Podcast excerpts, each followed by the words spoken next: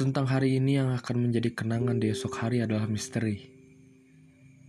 Tapi, bagaimana harimu yang telah kau arungi hari ini?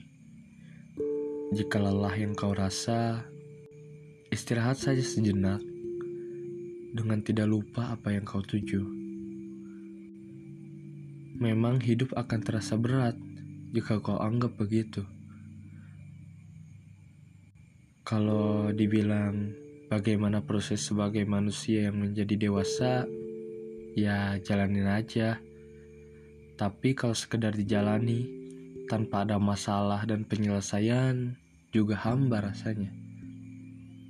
Aku yakin, setiap kita diciptakan adalah untuk menghadapi masalah yang tak mungkin dapat mengalahkan kita.